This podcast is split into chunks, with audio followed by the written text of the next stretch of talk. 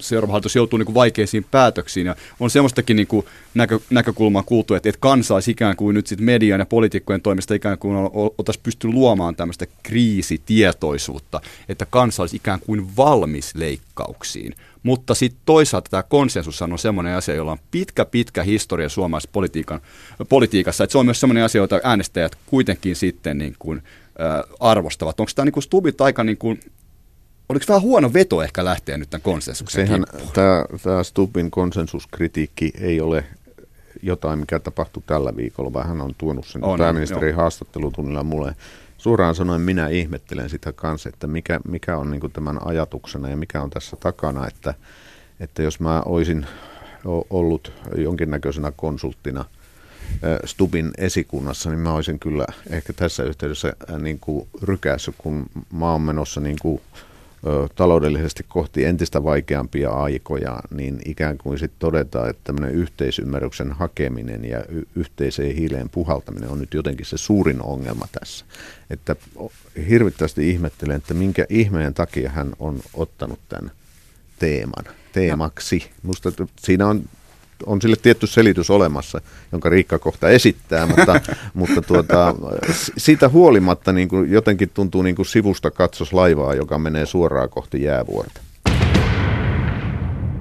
Joo, e, e, tota, Riikka ei, ei kohta esitä mitään, mutta, mutta jo, jos tätä, jos tätä niin kuin jotenkin arvioi, se ajankohtahan on tosi outo.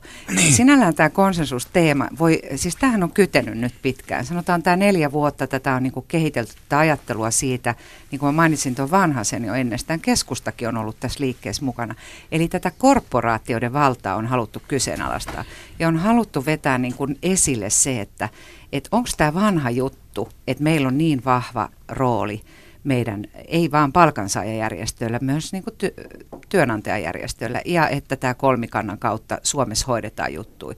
Eli, eli toisaalta tätä on haluttu haastaa var, varmaankin myös siksi, että esimerkiksi eläkeratkaisu on ollut niin vaikea ja siksi, että siinä on tämä, tämä niin kuin demareiden ja, ja AY-liikkeen kihlaus, jossa koko ajan niin kuin nämä peesaa toisiaan ja poliittisia ratkaisuja on vaikea saada aikaan.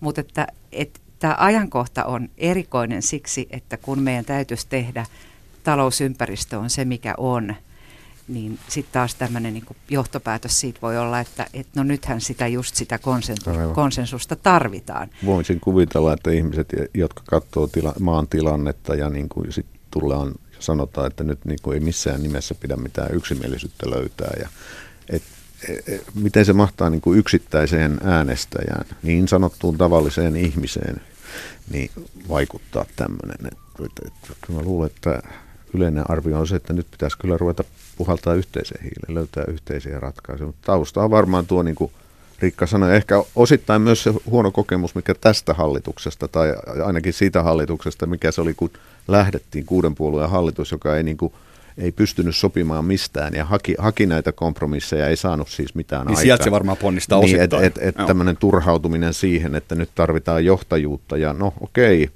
Stub on ja kokoomus on juuri oikea taho puhumaan tästä. Neljä vuotta heillä on ollut se johtajan paikka ja, ja tulokset on nyt nähtävissä ikävä kyllä.